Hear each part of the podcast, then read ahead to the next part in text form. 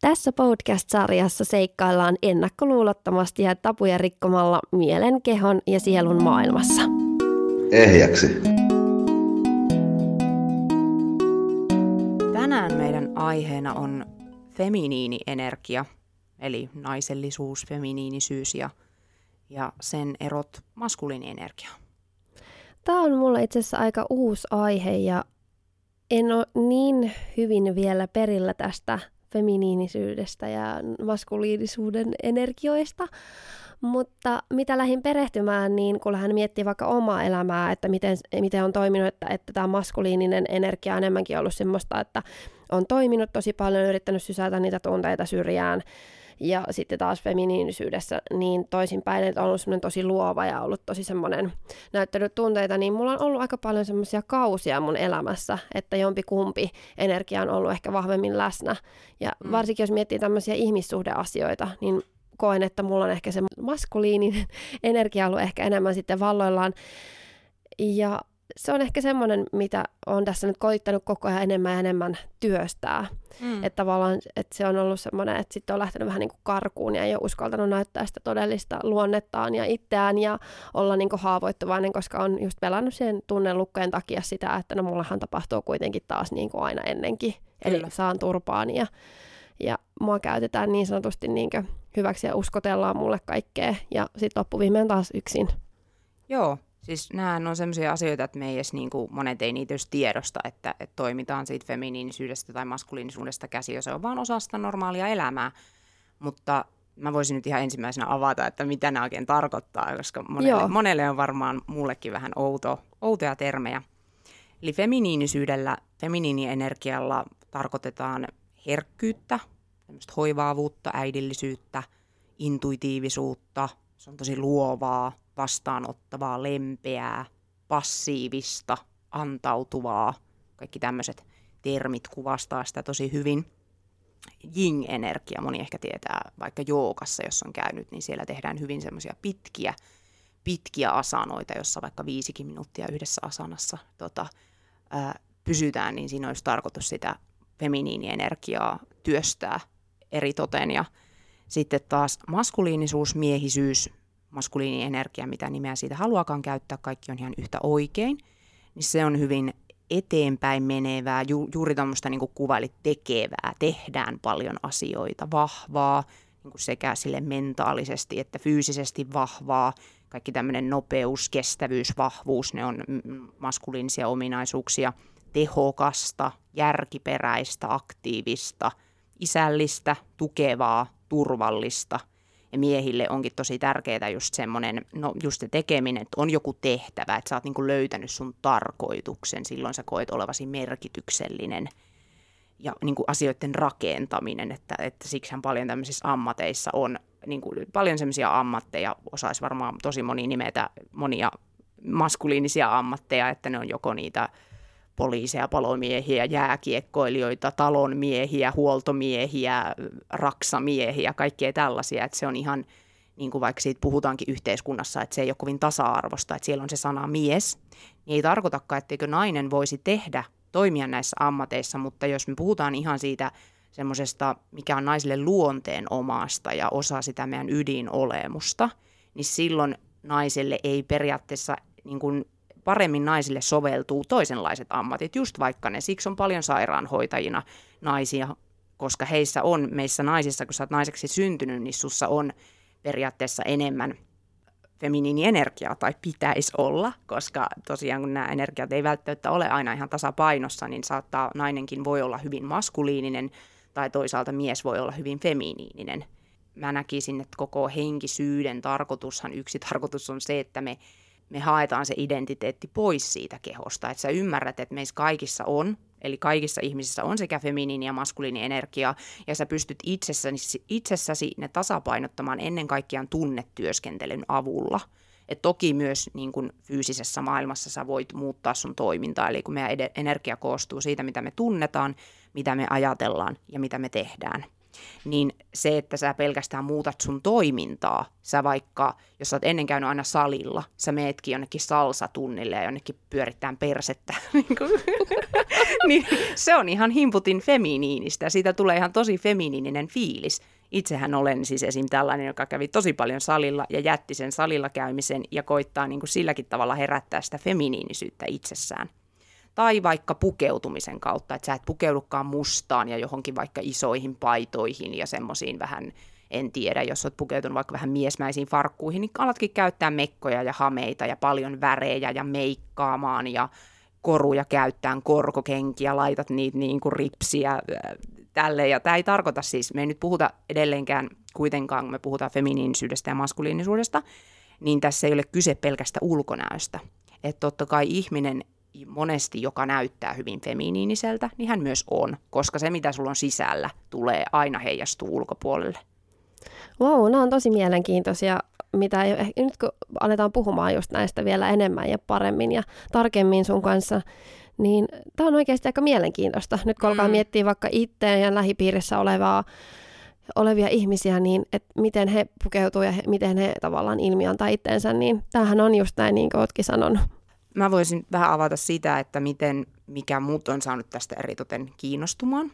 Ihan tässä mun henkisen polkuni alkutaipaleella, niin kävin parilla selvänäkijällä ja he molemmat sano siitä, että niin kuin huomautti, että jotenkin siitä mun, että olet porskuttanut koko tämän elämäsi sillä sun maskuliinisella energialla, että kun sulla on se, niin sä tarvit siihen vastapariksi sen feminiinisen. Mä olin vähän silleen, että mitä ihmettä, että mä oon nainen ja mä käsittääkseni näytänkin niin kuin kasvoiltani ihan naiselta ja oli sille aika niin kuin just hoikka ja pitkät hiukset ja kaikkea. Et en mä ymmärtänyt sitä, sitä just sitä niin kuin lähestymistapaa asioihin, että mikä on maskuliinista ja mikä feminiinistä ja mikä on se, että et vaikka mä olin jo käsitellyt niitä tunteita siihen mennessä vähän, en kovin paljon, en ehkä niin kuin ymmärtänyt, mitä he tarkoitti, mutta mä oon niin kuin jälkikäteen ollut ihan äärimmäisen kiitollinen siitä, että he on näin sanonut, koska se on avannut mussa tosi paljon asioita, ja se on tämä feminiinisyyden ja maskuliinisuuden jako, niin on auttanut mua siinä mun henkisessä kasvussa ihan älyttömästi. Että vaikka loppujen lopuksi kaikki on yhtä ja se ykseys, kaiken ykseys on, on se niin kuin pohjimmainen totuus siellä, mutta että mä, silloin mä kannustan hakemaan näitä maskuliini- ja feminiinin eroja itsestäsi ja havainnoimaan omaa toimintaa niiden kautta ja omaa itteesi niiden kautta, jos se auttaa sua. Ja mua se on ainakin auttanut. Mä olin silloin siihen aikaan ennen henkistymistäni, niin kuin on puhunut täällä aiemminkin, niin olin tosi kova suorittaan. Mä yritin olla tosi järkiperäinen, eli, eli just sulkea ne tunteet pois ja sillä suorittamisella sulkea ne pois, ettei tarvitsisi niitä kohdata. Sitten niin kuin tämä yhteiskunta meille opettaa, että olet tehokas ja saa mahdollisimman paljon aikaan. Että mä en pelkästään suorittanut liikuntaa, vaan ylipäätään koko elämää, että hyvä, etten ihmissuhteitakin suorittanut – ajattelin, että elämässähän pitää vaan niin kuin mennä eteenpäin katsomatta taakse ja sitten kuitenkaan oikein, kun en tiennyt sitä mitään mun kutsumusta tai mitä mä oikeasti olen ja mitä mä en ole, niin mennä eteenpäin, mutta en oikeasti tiedä, että minne mä oon menossa. Sitten mä en osannut vastaanottaa asioita, niin kuin sanoin tuossa, että, että itse asiassa feminiinienergia on hyvin vastaanottavaa. Se monesti ajatellaan, että meidän kehokin jakautuu, että vasen puoli on feminiini ja oikea puoli on maskuliini. Eli oikea käsi antaa ja vasen käsi vastaanottaa. Mistä tämmöinen kahtiajako, mistä se johtuu, että se on just näin päin? No, mä en osaa siihen vastata, miksi se on just, just niin päin, mutta itämaista on siis tämä ajatusmaailma. Ja niin kuin sen voi huomata vaikka noissa energiahoito- ja regressioterapiassa sen huomaa tosi hyvin, kun saattaa vaikka niitä erilaisia tuntemuksia, että jos sä vaikka käsittelet äitiisi liittyviä asioita, tai, tai vaikka jos on ollut siskon kanssa jotain ongelmia, tai ystävä tai kaveri naisten, tai vaikka naispuolisen pomon tai mummon, tai kenen tahansa naisten sun elämässä, niin sä saatat huomata, että ei kappas, että ne vaan siellä vasemmalla puolella kehoa tuntuu. Ja sitten kun sä niitä saat sieltä purettua ja itkettyä, niin sitten ne lähtee sieltä ja lähtee vaikka kipuja ja jännityksiä pois. Samoin sitten taas oikealla puolella niin, niin kuin miehiin liittyviä asioita enemmän. Ja mä tätä sekä omassa elämässä että asiakkaidenkin kautta huomannut, mutta toki ei ole ikinä niin yksi oikosta, että kaik- kaikkien keholla on kuitenkin se oma tarina ja mullakin on sinne oikealle puolelle kertynyt myös niihin naisiin liittyviä juttuja, että mulla oikeastaan niin koko toi oikea puoli energeettisesti tuntui menneen ihan jumiin ja ihan, ihan siis tukkoon ja niin kuin sen, sitä on joutunut työstämään tosi paljon. Mutta, mutta nämäkin, nämä on niin kuin just siihen hyvä tietää, että se saattaa auttaa jo itseä oivaltaan jotain omista sairauksista ja omista kehollisista ongelmista. Sitten joo, niin sekin vielä, että multa silloin ennen tälle polulle lähtemistä, niin tuntui, tuntui puuttuvan tosi paljon myötätuntoa niin kuin sekä itseäni kohtaan, toki sitä puuttuu silloin myös muita ihmisiä kohtaan, jos, jos tota, eli toisin sanoen rakkautta. En tykännyt lapsista, en osannut kuunnella intuitiota, siitäkin on puhuttu aiemmin. Se yritti sieltä huudella, mutta pff, minä mitään kuunnellut. Sitten tota, en, mä olin kaikki mun luovat harrastukset lähes jättänyt, että toki kun on ollut toimittaja, niin on kirjoittanut, mutta sit se ei ole ollut ehkä, jos ne työtehtävät vaan tulee sieltä ulkopuolelta, eikä ne ole sitä, mitä sinä luovasti ideoit itse, niin eihän se nyt ole niin kuin täydellä teholla luovuuden käyttämistä. Ja kaikki nämä mun sekä fyysiset että psyykkiset ongelmat, ihan sairaudet, mistä on kertonut, syömishäiriö, masennus ja fyysiset vammat on kaikki tuli nimenomaan sen feminiini-energian puutteen tuloksena. Eli jos ihmisellä on rakkauden puutetta itseensä, ihmisellä on, ihminen ei osaa kuunnella tunteitaan, ei osaa niitä tunnistaa, ei halua niitä vastaanottaa, työn, työntää ne pois, tekee sen sijaan hulluna töitä tai urheilee hulluna tai mikä, minkä lie on addiktion kehittänytkään, se on sitä feminiini-energian puutetta. Eli samat juurisyyt. Ja sitten taas kun mä aloin käsitellä niitä tunteita, niin mä huomasin, kuinka minä aloin ihmisenä muuttua ja kuinka mun toiminta alkoi sen myötä muuttua. Niin sitten huomasin, että no ei hitse, että tämähän onkin tärkeä juttu tämä feminiinisyys näin niin kuin naiselle. Että kun mä oon naisen kehoon valinnut syntyä, niin silloin mun kuuluisi ilmentää eri toteen sitä feminiinisyyttä tai mä en voi voida hyvin. Mä oon sairas, mä oon onneton. Mä juoksen itteeni karkuun. Eihän, et, eihän tämä elämä niin kuin semmoista pitäisi olla. Wow, mulle tulee ihan semmoinen olo, että nyt kun oot kertonut itsestäsi sun omasta tarinasta ja käynyt läpi nyt näitä energian syy- ja seurasuhteita, jos ei ne ole ollut balanssissa, niin kun miettii omaa elämää, niin mulla on tosi paljon samanlaista, mitä sulla on. Et mä huomaan sen, että mulla ei esimerkiksi, mikä toki voi olla monelle kauhean luonnollista, että jää lukioaikana monet harrastukset sen takia, koska ei ole aikaa, kun joutuu keskittyä siihen koulunkäyntiin ja siihen, että tavallaan saa sen koulun käytyä hyvin – niin mulle jäi kanssa aika paljon semmoista luovat. Et, Joo. Että on jotenkin nyt tosi, tosi tunteellinen hetki nyt mulle tässä näin, kun käydään näitä läpi näitä asioita, mutta siis samalla tosi, tosi hienoa, että oivallaan myös tässä samalla myös itsestäni ja siitä, että miksi asiat on mennyt niin kuin on mennyt. Kyllä. Ja siis toi oli hyvä, kun sä nostit ton, että kun piti, niin kuin lukio teki sen, että ei ollut aikaa, niin tämä yhteiskuntahan itse asiassa yrittää tehdä naisista miehiä että miettii, että mitä tämmöisen niin teollistumisen myötä on tapahtunut ja tällaisen voiton tavoittelun, kapitalistisen ajatuksen, ajattelun kautta tai siitä on seurannut, niin siitä on seurannut just nimenomaan se, että tee mahdollisimman paljon, ole mahdollisimman te- tehokas, että sua arvostetaan niin kuin sitä enemmän, mitä enemmän sulla on niitä titteleitä ja mitä pidem- pidempää päivää jaksat painaa ja mitä niin kuin korkeampi asema, vaikka jos olet joku johtaja, jolla on alaisia monesti just jos ajatellaan tämmöisiä isojen yritysten johtajia, he on hyvin maskuliinisia ja heidän on oltava hyvin maskuliinisia, koska ei tässä maailmassa, nykymaailmassa, nyt on maailma muuttumassa ja muuttuu kokean feminiinisempään suuntaan sitä myötä, kun me yksilöt muututaan, kun ihmiset alkaa pikkuhiljaa heräämään näihin ja tämmöinen henkistyminen kasvaa, lisääntyy. Mutta et, et, niin kuin maailmassa patriarkaalisessa isänvalta, tässä maailmassahan on ollut sellainen Totta. tosi pitkään vallalla ja naiset alas ja naisen arvo on huonompi. Maksetaan naiselle vähemmän palkkaa. Nainen ei, naisen oikeudet niin kuin monessa tavassa mietitään, mitä tuolla Lähi-idässä tehdään, hunnutetaan naiset niin, että niille näkyy vain silmät jonkun uskonnon nimissä, jota, jota niin kuin, mä ajattelen sen silleen, että joo, uskon kyllä Jumalaan, mutta että Jumala ei niin kuin Jumala on vain rakkaus ja Jumala toimii vain rakkaudesta. Ja okei, okay, jokainen saa laittaa hui, huivin päähän, jos hän tekee sen oikeasti vapaasta tahdostaan, mutta jos se on vaan semmoista niin kuin ulkopuolelta tulleen aivopesun tulosta, että minun täytyy toimia näin, niin sitten ei.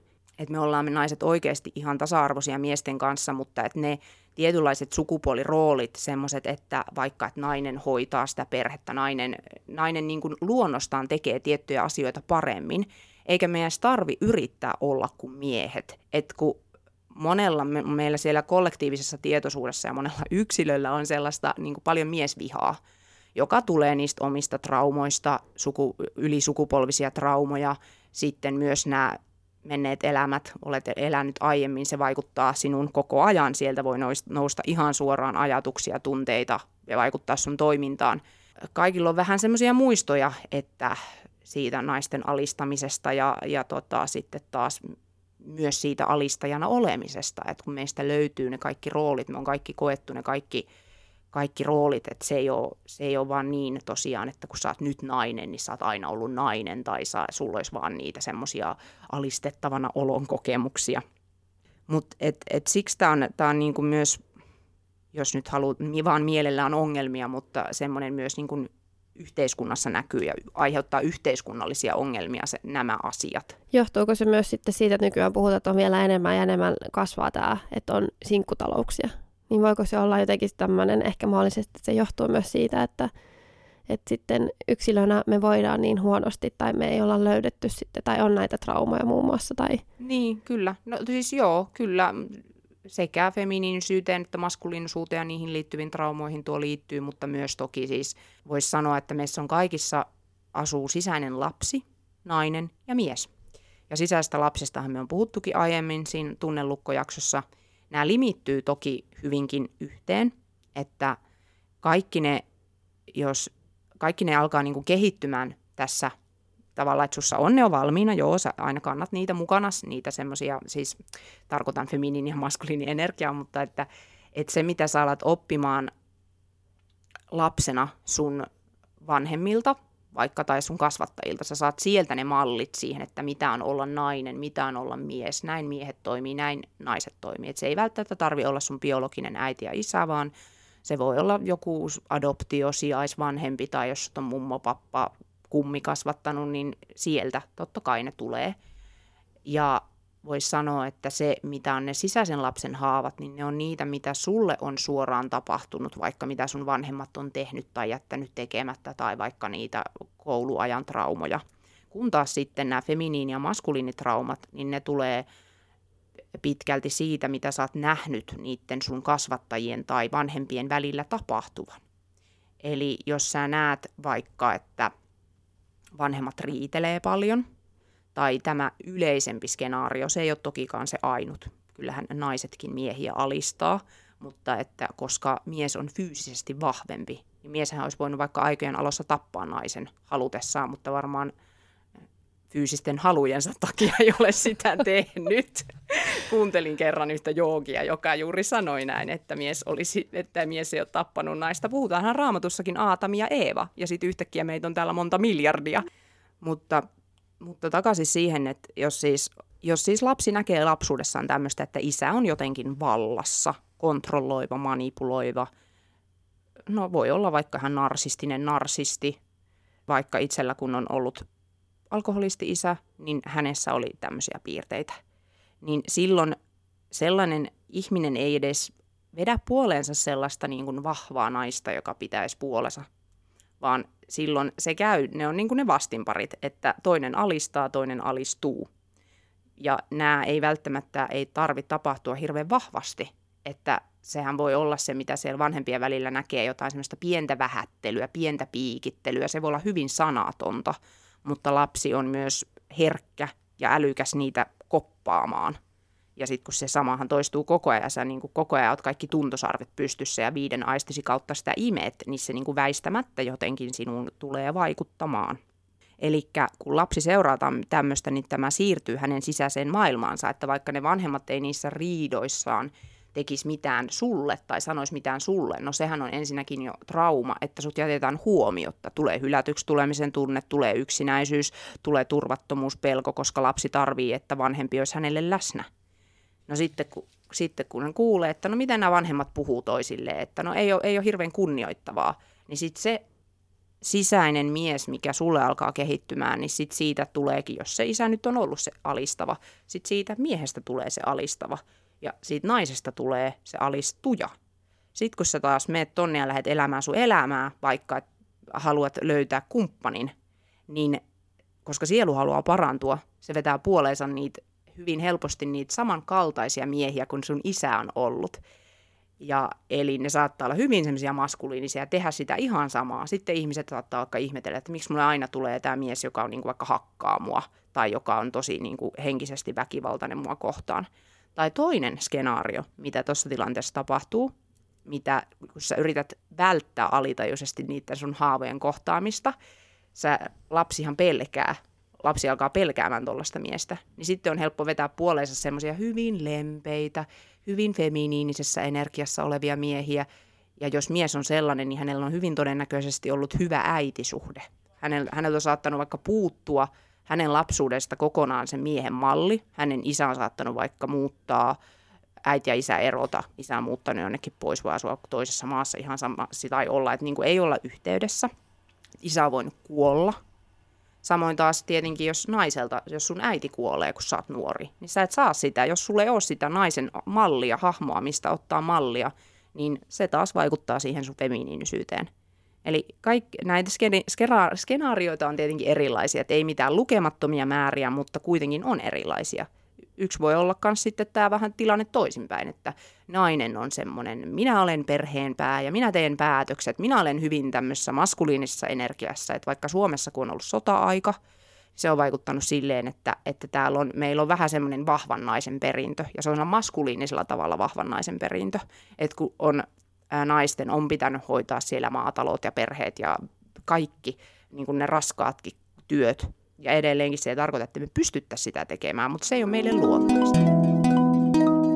Ja jos nyt miettii tätä yhteiskuntaa muutenkin, kun on äitiyslomat ja muut, niin äitihän on yleensä, joka kantaa sitten kotona sen arjen ja hoitaa sitä perhettä. Ja... Niin, kyllä. Ja siis onneksi ihan miehellekin tarjotaan mahdollisuutta, tiedä millä nimellä se tarkalleen kulkee, isyysvapaa ja tämmöinen, että niin on sitä tasa-arvoa onneksi meidän yhteiskunnassa ja näin, mutta että sekin on hirveän luontaista, kun nainen nainen kantaa sen lapsen. Miettii, että se na, na, niin kuin lapsi naisen kohdussa oikeasti kehittyy, että mikä luomisvoima naisella ja sillä kohdulla onkaan ja sitten niin kuin, eihän mies pysty imettämään, että on tietysti maidon korvikkeet ja muut olemassa, mutta että sinänsä nainen on, on vastuussa siitä lapsen ruokkimisestakin aluksi, että voi, voisi sanoa, että äiti on lapselle tärkeämpi, en halua vähätellä miehiä, mutta näin se on. Ja, ja siksi niin kuin hirveästi, että vaikka ajatellaan, että vaikka lapselle ei olisikaan isää, niin jos sulla on rakastava, lempeä äiti, niin se pystyy korvaamaan ihan hirveästi. Se on niin kuin, musta tuntuu, että maailma huutaa ja kaipaa sitä äidin rakkautta. Että kun puhutaan vaikka tällaisesta toksisesta maskuliinisuudesta, niin mitä ne, toksi, ne semmoiset oikein vihaset, aggressiiviset miehet kaipaa? Äitin rakkautta ennen kaikkea. Niillä on hyvin todennäköisesti ollut semmoinen patriarkaalinen isä, kylmä, kylmä isä, sitten ei äitiä tai äitikin kylmä tai jotain on tapahtunut äitille – sitten tulee tällaisia vihaisia miehiä, koska siis miehi, mieli toimii silleen, että jos sä et saa mitä sä haluat ja tarvitset, niin syntyy viha, katkeruus ja pahimmillaan aggressio. Mitä enemmän sitä tapahtuu, niin sitä enemmän tulee se aggressio, aggressio, aggressio. Että, että lapsi voi olla pohjimmiltaan tosi herkkä. Hänessä on niin kuin vahvana se semmoinen feminiinisyys, mutta sitten traumeen myötä hän meneekin siihen toksiseen maskuliinisuuteen suuntaan. Jos esimerkiksi tytöllä ei ole isää tai isä on aina poissa vaikka töissä, niin tytölle jää helposti siitä turvattomuuden tunne, iso sellainen. Ja sitten taas kun puhuin tuossa siitä, että naisen kannattaisi, naisille olisi luontaista siitä omasta ydinolemuksestaan käsiin toimia ja olla feminiininen, niin silloin tyttö omaksi suojakseen rakentaa ikään kuin vähän semmoisen maskuliinikuoren, semmoisen sun täytyy itse itseäsi suojella ja turvata – kun sulla ei ole sitä sisäisen, sisäistä turvaa päässyt syntymään tarpeeksi sen lapsuudessa, niin silloin tytöstä voi tulla vähän helposti, helposti niin kuin maskuliininen. Siihen vielä, jos yhtälön yhdistää sen, että nainen, hänen äitinsä ei ole ollut ehkä kovin lempeä, on ollut aika järkiperäinen, jotenkin kova, kylmä, myös poissa oleva, niin sehän vaan lisää sitä turvattomuuden tunnetta että kun me jokainen tarvittaisiin sitä sekä sitä äidin lempeyttä tai sitä feminiinistä lempeyttä sekä sitten tuomaan sitä maskuliinipuolta, eli miestä tuomaan sitä tukea ja turvaa meille. Ja kun se turva on oltava, jotta sä voit aueta ja ottaa rakkautta vastaan ja rakastaa, jotta sä uskallat, koska muuten se pelko ohjaa ihan liian voimakkaasti. Eli kaikki tämmöiset epätasapainotilat, kuten myös se, jos me ollaan tasapainossa itsemme kanssa, niin se heijastuu aina sinne ulkomaailmaan. Eli ennen kaikkea meidän ihmissuhteisiin, meidän meidän tota, niihin romanttisiin suhteisiin, mutta myös muihin ihmissuhteisiin, vaikka tapaan tehdä töitä, että ollaanko me just niitä kovia suorittajia vai ollaanko me, jos me osataan arvostaa, vaikka naisina mä, mä osaan esim. arvostaa nykyään vaan semmoista olemista ja just sitä vaan sitä luomista ja sitä passiivisuutta. Mä olisin tosi mielellään vaan, että, että mä saisin vaan niinku ideoida ja luoda ja tehdä sitä mun ydintoimintaa. Ja jos on yhtään semmoista, mitä mä pidän jotenkin niinku jotain kaikkea tekniikkaan liittyvät asiat, semmoista maskuliinista asiat, niin ei hyi, kiinnosta ollenkaan. ei sekään väärin ei, ei se olekaan väärin. Mutta tota, jännä, siis on hauska huomata näitä omia muutoksia, että varmaan en olisi vaatinut sille, minun täytyy osata ja minä teen ja minä pärjään kyllä, niin sitten että ei tarvi pärjätä ja ei tarvi osata. Ja sen mä oon kyllä aina osannut, että tämmöistä, mitä pitää jotenkin just miehisinä tehtävinä, vaikka joku lampun kattoon laittaminen tai a, joku auton renkaiden vaihto, joku lavuaarin avaaminen, siis tiedätkö tämmöiset, niin en mä osaa, mä nostan kädet pystyyn, että hei mä olen nainen, mun ei tarvitse osata aika, tätä. aika silleen hyvä, koska nyt puhutaan näistä, kun mä mietin itteeni, että mä oon aina oppinut silleen pärjäämään tavallaan. Joo, Hoitaa no, niinku kyllä, kaiken itse. Kyllä, joo. No siis mehän ollaan täällä varmasti tota, Suomessa jotenkin eri. Me ollaan, kun meissä on aika vahva se maskuliinisuus, niin me ollaan tosi semmoisia, minä olen vahva ja itsenäinen ei tarvitse, nainen. Niin, ja ei tarvitse auttaa ja kaikkea Niin, tämmöistä. Tulee heti se mieleen ju- just, että se on niin tämä meidän yhteiskunta on ehkä luonut tämmöisen, että me, et meidän vähän niin kuin, et ei näytetä sitä meidän heikkoutta ja sitä, että et me, meistä, me pystytään jokainen tekemään kaikki se, mitä, Just niin. mitä niin voisi kaksi ihmistä tavallaan tehdä, että mies ja nainen. Kyllä. Mutta että, niin kuin, että sun pitäisi tavallaan se koko paketti olla kasassa. Ja sitten Niin. jos sulla ei ole sitä, sä myönnät, että tarvit apua, niin sitten se vähän niin kuin silleen, että, että se on vähän niin kuin häpiä. Niin, se on Niin, vähän niin kuin kyllä. aina ollut tässä meidän suomalaisessa yhteiskunnassa tämä Kyllä. Niin. ajattelutapa. Niin se on. Ja siis no onhan se sekä niin, että se vaikuttaa siltä ulkopuolelta meihin, mutta me kuitenkin yksilö, yksilöinä luodaan tämä yhteiskunta. Eli kun me yksilöinä muututaan, niin meidän yhteiskunta muuttuu. Mä kans niin kuin, että sitä niin kuin op- opettelee kokea, että minä saan olla tarvitseva ja minä saan olla heikko ja niin kuin se nyt onkin jo onneksi helppoa, että saa alkaa vaikka itkeä tuolla bussissa tai ka- kaupan kassajonossa tai ihan sama missä, että niin kuin, jos ihmiset katsoo, niin sitten katsoo. Tai jospa se alkaisi itkettää, jospa se osuisi niilläkin johonkin, niin se on kato, tätä parannustyötä, että saa Niin. vähän ihmisiä näyttää tunteitaan, koska eläköön tunteet. Sitten ne myös ehdottomasti nämä epätasapainotilat niin ne näkyy sillä meidän terveydessä, että niin kuin kerroin omia esimerkkejä, niin, niin tota, tosi monesti no ihan periaatteessa minkälaiset vaan terveysvaivat, ja ne voi tulla vasta myöhemmin, että kun ihmiset helposti ajattelee, että no minähän olen nyt terve, niin mitäs minun tässä tarvitsee tunteita käsitellä, vaan kun asioita on helpompi ennaltaehkäistä, kuin sitten yrittää parantaa niitä, niitä mitä on jo aiheutunut. Eli sitten tietysti kun lähdet näitä tota, asioita parantamaan, eli se tarkoittaa sitä, että lähdet niitä parantamaan sitä, miten, miten se sun vanhempien tai kasvattajien toiminta on sinuun vaikuttanut. Eli mitä sinä olet tuntenut niissä tilanteissa. Oletko sinä tuntenut vaikka vihaa sitä isääsi kohtaan, kun hän alistaa naisia tai surua, pettymystä, siis siellä on hirveä kasa erilaisia tunteita, niin sitä vaan kaikkea sieltä ulos, niin sitten alat huomaamaan, kuinka itsetunto kasvaa, terveys kohenee, parisuhde paranee. Jos sellaista ei ole, niin voit helpommin houkuttaa luoksesi sopivan kumppanin, että et enää vedä niistä sun haavoista käsin sitä, sitä just joko sitä sellaista, joka on vaikka samanlainen kuin se sun äiti tai isä, tai sitten sellainen, koska sä kartat niitä sun haavojen kohtaamista, niin sellainen, joka ei osu niihin, niille sun haavoille, mutta silloinhan sä et myöskään kasva ihmisenä yhtä paljon, että kun me ollaan täällä kasvamassa, niin se on ihan hyvä, että se puoliso osuu sun haavoihin. Mutta että tärkeää olisi, että ihmiset osaisi kääntyä siinä kohti sisäänpäin, eikä vaan syyttäisi toista, että kun miettii, että moni suhde loppuu siksi, koska ka- kaikki on sen toisen syy. Toki osa, meillä on kaikilla preferenssit, me ollaan kaikki niin kuin erilaisia ihmisiä tässä muuttuvassa maailmassa. Meillä on erilainen persona, eli meille myös so- sopii erilaiset ihmiset, ja onneksi se menee niin, että ei olla vaan kaikki samanlaisia, ja kaikki halutaan just niitä samanlaisia puolisoita, mutta että joka tapauksessa, että kun sinä muutut, niin on paljon helpompi löytää niitä asioita, mitkä sulle sopii ihan ka- kaikilla tavalla elämässä. Ja vaikka jos, jos sulla on rahan kanssa ongelmia, niin ne monesti liittyy äitisuhteeseen, siis rahan vastaanottamisen kanssa nimenomaan, koska vastaanottaminen, niin kuin sanoin alussa, niin se on feminiinistä. Ja moni ajattelee, että hän ei ole vaikka tarpeeksi arvokas vastaanottamaan rahaa tai niin kuin ei vaan osaa vastaanottaa asioita, niin se on sitä oman feminiini-energian. Jotain siellä on, mitä pitäisi korjata. Voiko tämäkin myös selittyä siihen, että me suomalaiset ollaan myös huonoja ottaa kehuja vastaan? Joo, miksei, mä en ole ikinä ajatellut sitä, mutta kyllä, kaikki vastaanottaminen, niin sehän sinänsä kulkee ihan, kyllä.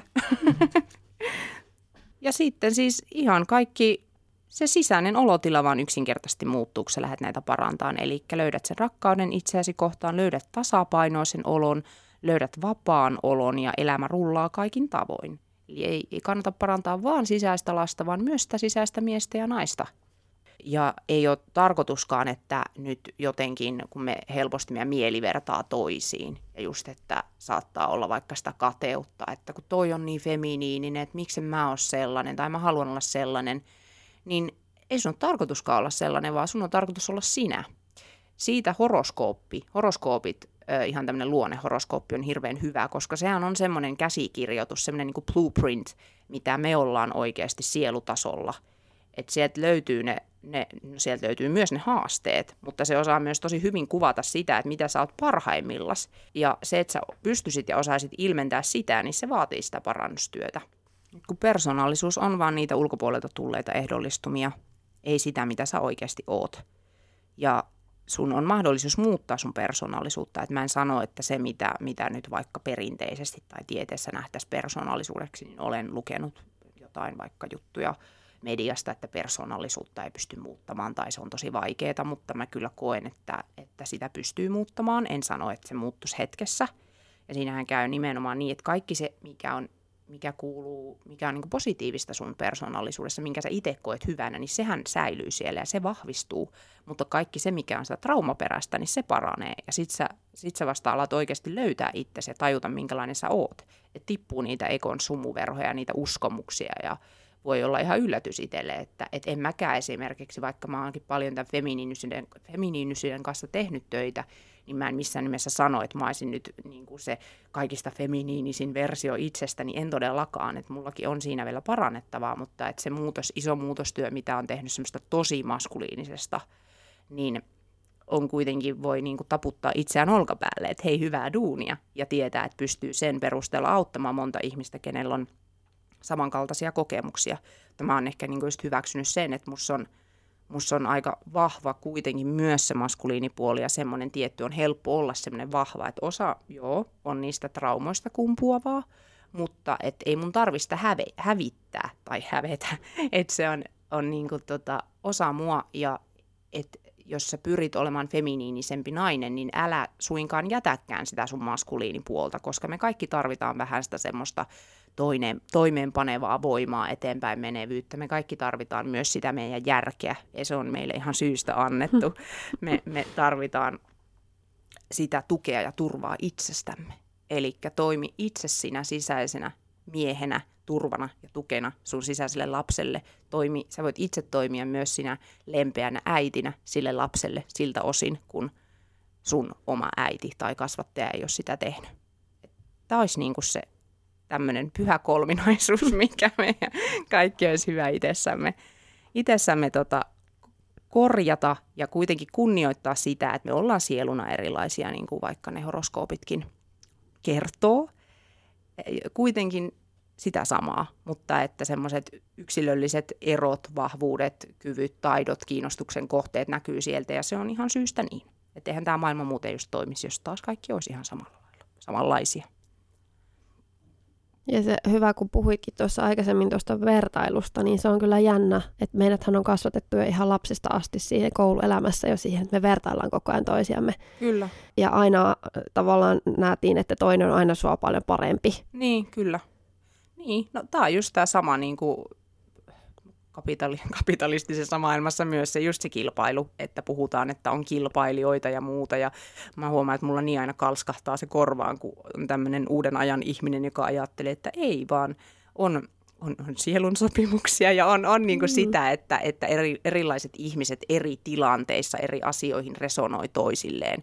Että jonkun ihmisen kuuluu, hän intuitiivisesti päättää mennä jonkun, jonkun pakeille ja silloin se joku henkilö on häntä paras auttamaan. Että me vaan omassa mielessä luodaan se kilpailu. Ja just toi niin kuin sanoit, niin muakin on häirinyt aina lapsena se, että vaikka että liikunta olisi mukavaa, mutta miksi siinä täytyy kilpailla? Miksi täytyy verrata, niin kuin, että sähän kilpailet vain ittees vastaan, eikä sille, että kuka nyt sai siitä kympi siitä kokeesta ja kuka sai vitosen ja aa, ootpa paska.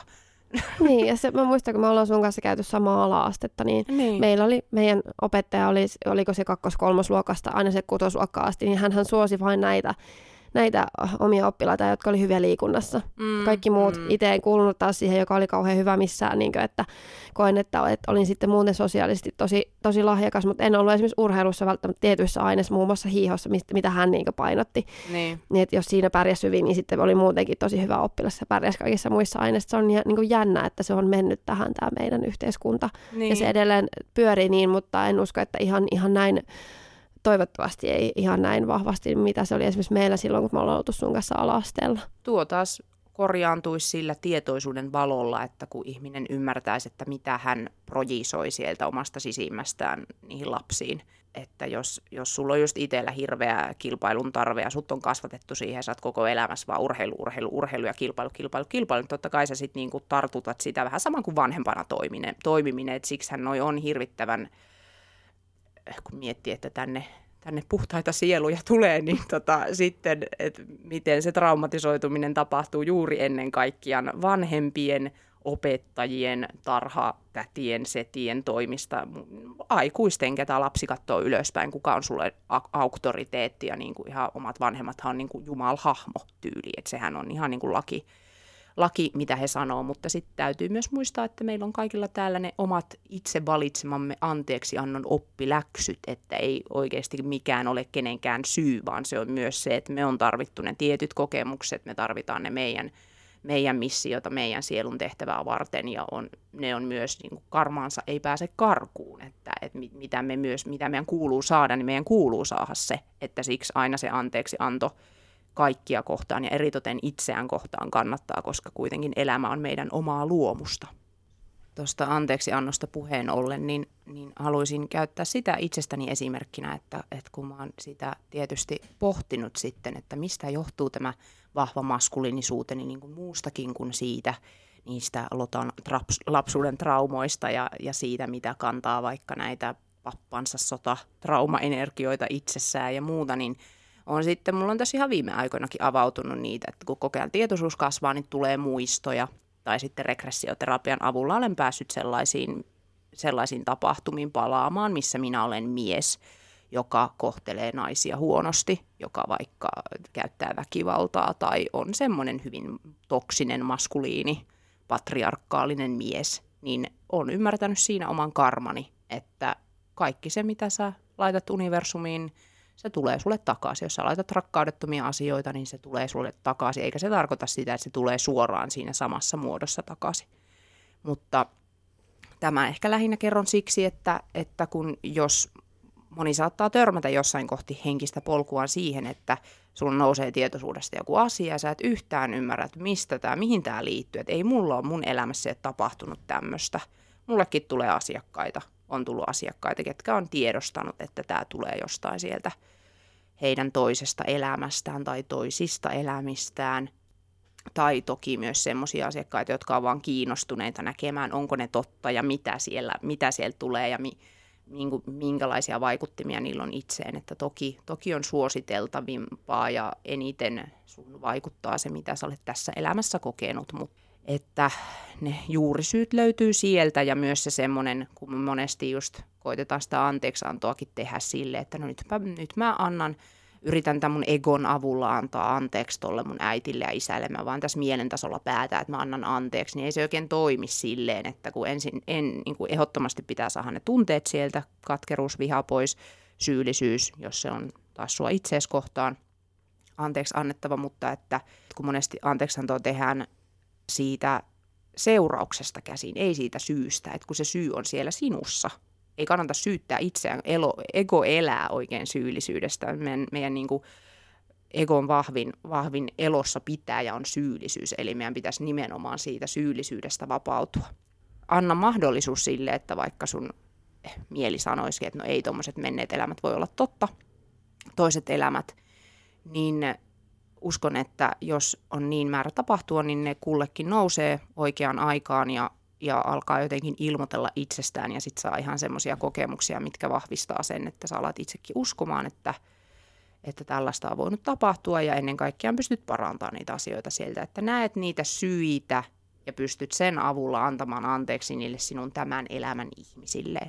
Ja tosiaan toi regressioterapian hienous on se, että sillä pystyy sekä tämän elämän traumeja käsittelemään, että sitten tekemään näitä ohjattuja meditaatiomatkoja niin toisiin elämiin, oppia sieltä itsestään ja parantaa sitä, miten ne elämät vaikuttaa tähän hetkeen. Et ei, siihen muu, ei sinne muuten kannata mennäkään, vaan, vaan, vaan ainoastaan se, että haluaa parantaa sitä tämänhetkistä tilannetta, niin sieltä sitä ymmärrystä voi saada.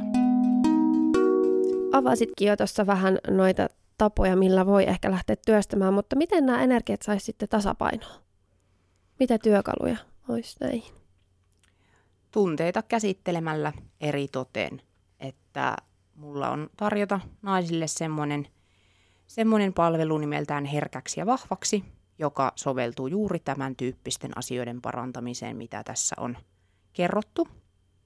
Että sen, siinä käytän siis työkaluinani energiahoitoa, henkisen hyvinvoinnin valmennusta ja regressioterapiaa, ja siitä voi koostaa semmoisen – yhdistelmän eri näistä tekniikoista kullekin sopivan ja päästä niihin juurisyihin, mitä siellä on tai mihin, mihin tarvii päästä, että sitä ei tarvi itse etukäteen tietää. Ja tämä on mulla tarjolla sekä tämmöisinä niin face-to-face tapaamisina että etänä. Ja lisätietoja löytyy mun kotisivuilta lottakvist.fi totta kai tähän tämmöisiin haasteisiin, mielen haasteisiin voi kokeilla myös yksittäistä energiahoitoa tai regressioterapiaa, mutta tietysti aina useamman kerran paketin avulla voin sitten äh, tarjota enemmän apua, että saadaan enemmän tuloksia. Ja nykyään mulla on uutena palveluna myös intuitiiviset tulkinnat, joissa mä autan asiakasta huomaamaan itsestään asioita, joita hän ei ehkä huomaa että voidaan katsoa, käytän siinä sekä siis intuitiotani että tarotkortteja, että voidaan niin kuin, voin tulkita sitä hänen tämänhetkistä tilannettaan, miltä hänestä tuntuu, mitkä menneisyyden asiat vaikuttaa hänen tällä hetkellä ja mitä olisi mahdollisesti tulossa sen perusteella, missä, missä tilassa, missä energiassa hän on tällä hetkellä, että tulkinta usein auttaa itseä oivaltaa sellaisia asioita, voi olla just vaikka tähän feminiinisyyteen ja maskuliinisuuteen liittyviä asioita, mitä ei itsestään huomaa ja, ja sitten se voi tuoda tosi paljon helpotuksen tunnetta ja kannustusta jatkaa eteenpäin elämässä. Ero valmennukseen on se, että, että siinä asiakas esittää minulle kysymyksiä, minä pyrin niihin parhaan taitoni mukaan vastaamaan, en sieltä mun järjestä, psykologista mielestä käsin, vaan niin kuin pikemmin just selvänäköisesti, intuitiivisesti, kun taas sitten valmennuksessa, että minä esitän asiakkaalle kysymyksiä ja mun tä- tämmöisten energiatyökalujen etu on se, että ne parantaa asioita sekä tunne, ajatus, kehon ja sielun tasolla. Että esimerkiksi jos psykoterapiaan verrataan, niin se voi jäädä aika pinnalliseksi, että se auttaa siellä ajatustasolla, usein saattaa auttaa myös tunnetasolla, riippuen vähän psykoterapiasta ja minkälaisia työkaluja siinä sitten käytetään, niin toki sen jollain tasolla voi auttaa myös kehon tasolla, mutta sitten sit semmoinen ihan niin kuin tämmöinen koko paketti, se sielutaso huomioiden, niin, niin sitä kyllä todella tehokkaasti energiahoito ja regressioterapia tekee. Mä koen olevani hyvä matkaopas näissä asioissa siksi ja semmoiselle ihmisille, kenellä on näitä vastaavanlaisia kokemuksia, että jos tunnistat itsessäsi tämän perusteella semmoista naisena ehkä aika vahvaa maskuliinisuutta, että suojaat sitä herkkää kaunista sydäntäsi siksi, että siihen on lapsena sattunut – koet, että on ollut vanhempien kanssa tai jommankumman vanhemman kanssa ongelmia, oot kova suorittaa, et osaa kuunnella intuitiota, on luovuus vähän hukassa, vastaanottaminen on hankalaa, niin on erittäin tuttuja teemoja itselle, että väitän, väitän, väitän osaavani niiden kanssa hyvin auttaa ja kokemusasiantuntijuutta löytyy, että jos minä resonoin ihmisenä niin, tai minun palveluni, niin tervetuloa vaan. Toi herkäksi ja vahvaksi sopii myös tosi hyvin erityisherkille, että siitä olikin omaa jaksoa meillä, mutta tota, koen, että erityisherkät on hyvin feminiinisiä, mikä on tosi jees juttu. Kyllä, allekirjoitan Siellä niin on se, se vahva, vahvasti se puoli ja se on hieno asia. Ja ei siinä, että, että nyt koko jakson ajatus ei todellakaan ole ollut juuri jakaa jotenkin hyvään ja huonoon ja että olet, en, en yritä sanoa sitä, että jos olet maskuliininen nainen, niin olet jotenkin huono, mutta taas, että – että kysy itseltäsi, tuoko se sinulle onnellisuutta. Onko se oikeasti se alkuperäinen luonnollinen sinä vai onko se jotain ulkopuolelta opittua ja jotain traumaperäistä, niin se on minun ajatukseni aina, että palautetaan ne asiat sinne alkuperäiseen tilaan ja palautetaan rakkauteen, niin silloin kaikki toimii elämässä kaik- parhaalla mahdollisella tavalla. Ja sitten me voidaan nähdä myös isoja yhteiskunnallisia muutoksia, kun me nähdään semmoista toiminnan muutosta, että itse asiassa – Dalai Lama onkin sanonut, että tulevaisuuden johtajat tulee olemaan naisia. Ja vielä nimenomaan sellaisia, ei niitä maskuliinisia naisia. Että mä en näe, että semmoinen, no otetaan nyt esimerkki, koska ne toimii ihmisille. Angela Merkel, Hillary Clinton-tyyppinen johtajanainen, he on hyvin maskuliinisia naisia, niin semmoinen ei toimi, vaan nimenomaan se lempeä, hyvin lempeä tapa, ei sellainen, nyt tehdään tuloksia, tuloksia, ollaan tehokkaita, vaan pikemminkin ei me olla täällä maailmassa tekemässä tuloksia, vaan me ollaan täällä rakastamassa, me ollaan täällä näkemässä se kaiken yhteys toisiinsa, meidän ykseys ja, ja transformoitumassa.